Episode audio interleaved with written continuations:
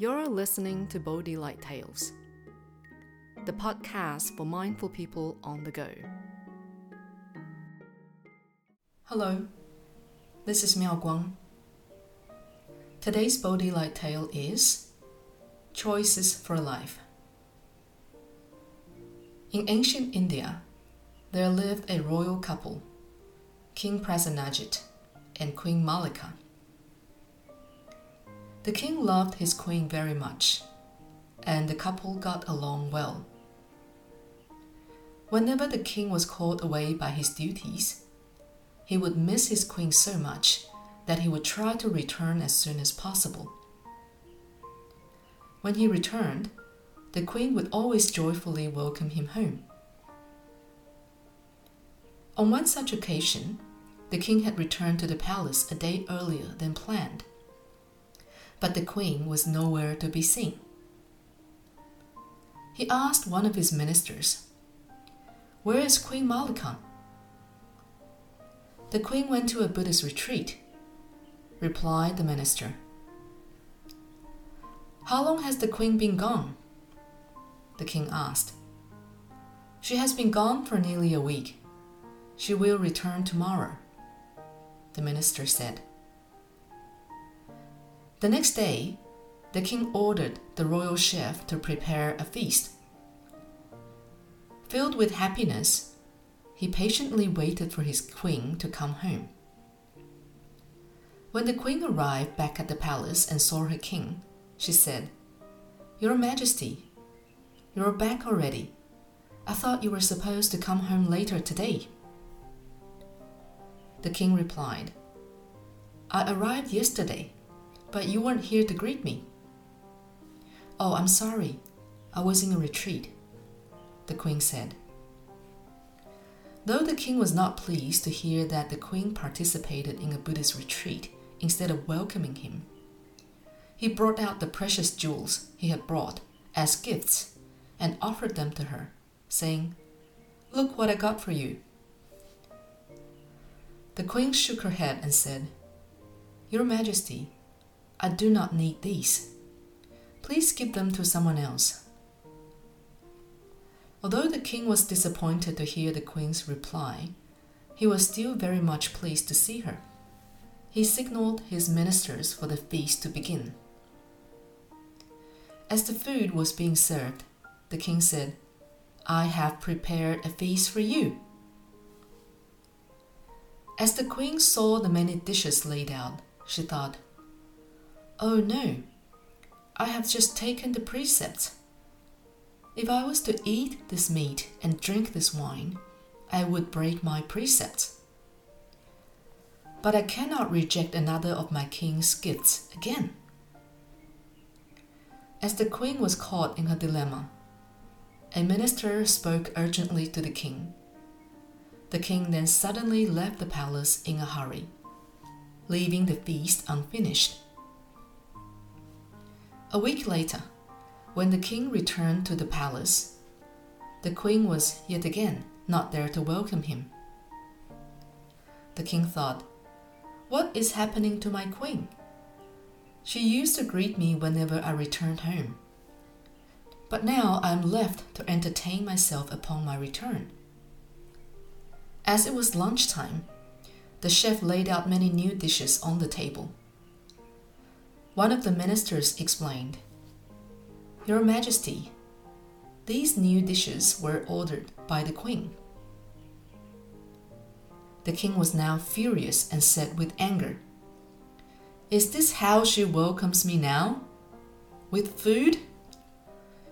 In the grip of his great anger, the king immediately ordered that the chef be executed. In those days, the king could execute anyone who displeased him. A common saying from that era was if the king wants a minister dead, the minister must die. So if the king wanted to execute the chef, there was little anyone could do to change his mind.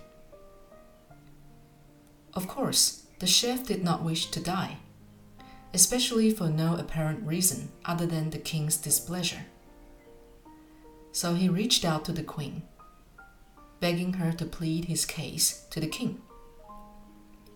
When she heard of what happened, the queen thought, Execution means killing, the taking of a life. That is against the precept I have taken. I cannot let this happen. I must save the chef. But how? She meditated on possible solutions and eventually came up with an idea. When the king returned from another trip, the queen was already waiting at the gates of the palace. She welcomed him joyfully and said, Majesty, I'm so pleased you're back safely at home. Seeing the queen's beautiful smile, the king's heart melted.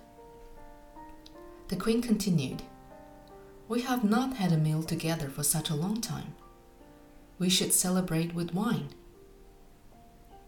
Puzzled, the king asked, With wine? What about your precepts? My precepts are important, but you are just as important to me. I want to let you know how pleased I am to see you. But I have one request, the queen said. Feeling extremely happy, the king answered, My dear wife, I will give you anything you wish for. The queen then said, Good wine always goes well with delicious food. I wish for our chef to cook my favorite dishes. On hearing her request, the king panicked. Oh no, the chef. He quickly called out to his minister Stop the execution immediately. Release the chef at once. Luckily, the execution had yet to take place, and so the chef was saved. The queen then explained to her king the meaning of observing the precepts and her initial intention of saving the chef. The precept of no killing means to respect life. Furthermore, the queen was willing to break her precept of no drinking of alcohol to save the chef. Reflecting on these matters, the king realized the harm he could have done.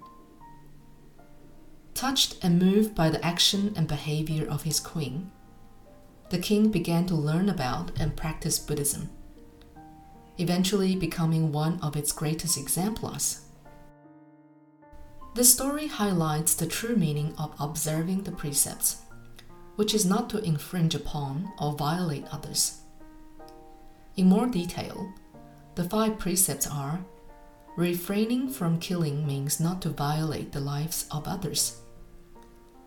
Refraining from stealing means not to violate the property of others. Refraining from sexual misconduct means not to violate the physical and mental integrity of others. Refraining from lying means not to violate the reputation and trust of others.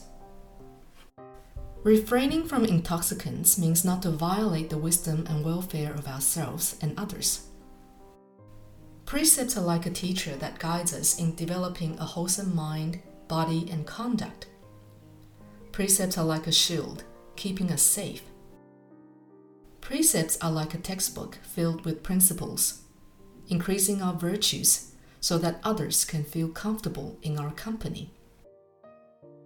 In this story, the queen was willing to break the precept of no intoxicants by drinking alcohol to save a life, the chef's life. Her intention was pure and compassionate, and not for her selfish desire. Could this truly be considered as a breaking the spirit of the precepts? She seemingly broke one precept to uphold another to preserve life. It is important to note that no matter which religion we have faith in, we should not blindly and rigidly adhere to its discipline without conscious, mindful, and constant reflection. We must learn to be flexible and use skillful means in applying the precepts in our daily lives. For example, how can we be compassionate and continue to save lives? Such is the true meaning of the precepts. Just as Venerable Master Xingyun says, Better to observe the precepts imperfectly than to misunderstand the teachings and thereby lose faith in them. This is Miao Guang. Thank you for listening to Bodhi Light Tales. Subscribe to us and have stories delivered to you every week. May your day be filled with happiness and wisdom.